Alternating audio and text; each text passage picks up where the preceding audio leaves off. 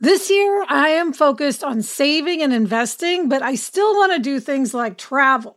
NerdWallet lets you compare top travel credit cards side by side to maximize your spending, some even offering 10 times points on your spending, which means you could end up with a free flight or maybe a better hotel room. So, what could future you do with smarter financial decisions? Compare and find smarter credit cards, savings accounts, and more today at nerdwallet.com. Nerdwallet, finance smarter. Reminder credit is subject to lender approval and terms apply. Homes.com knows that when it comes to home shopping, it's never just about the house or condo. It's about the home. And what makes a home is more than just the house or property. It's the location and neighborhood. If you have kids, it's also schools, nearby parks, and transportation options. That's why Homes.com goes above and beyond to bring home shoppers the in-depth information they need to find the right home. And when I say in-depth, I'm talking deep.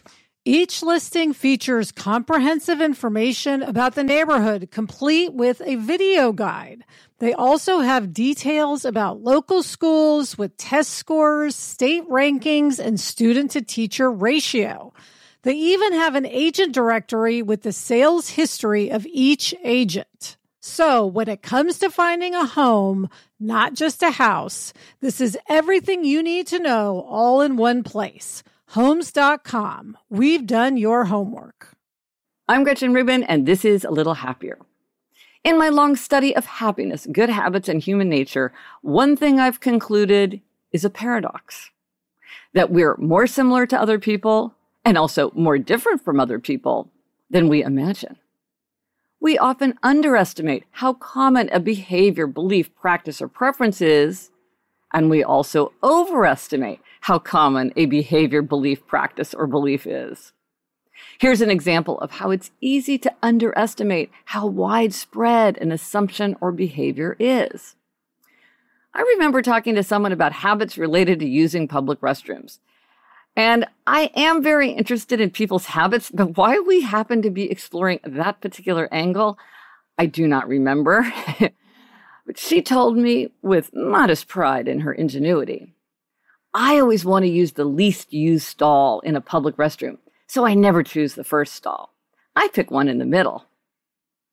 I had to break the news to her. Actually, I said, research shows that it's the stalls in the center that get the most use. She thought she was making a choice to outwit everyone else, and everyone else was doing exactly the same thing. We're more alike and more different than we think. I'll post a link to the research about the stall choices in the show notes. I'm Gretchen Rubin, and I hope this makes your week a little happier. I don't know about you, but I'm always looking for ways for my son to get involved and give back in our local community.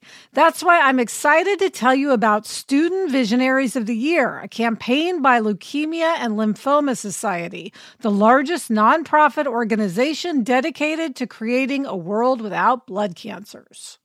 Student Visionaries of the Year is a seven week philanthropic leadership development program for high school students. Participants form strong teams and fundraise in honor of a pediatric blood cancer survivor in their local community. This program is transformative. It not only helps students develop valuable life skills like project management, communication, financial literacy, and entrepreneurship, not to mention it looks great on college applications, but most importantly, is also a chance for them to engage in meaningful work within their community and make a real impact on blood cancer patients and their families. You can learn more about Student Visionaries of the Year or even nominate a student at lls.org slash students. That's lls.org slash students.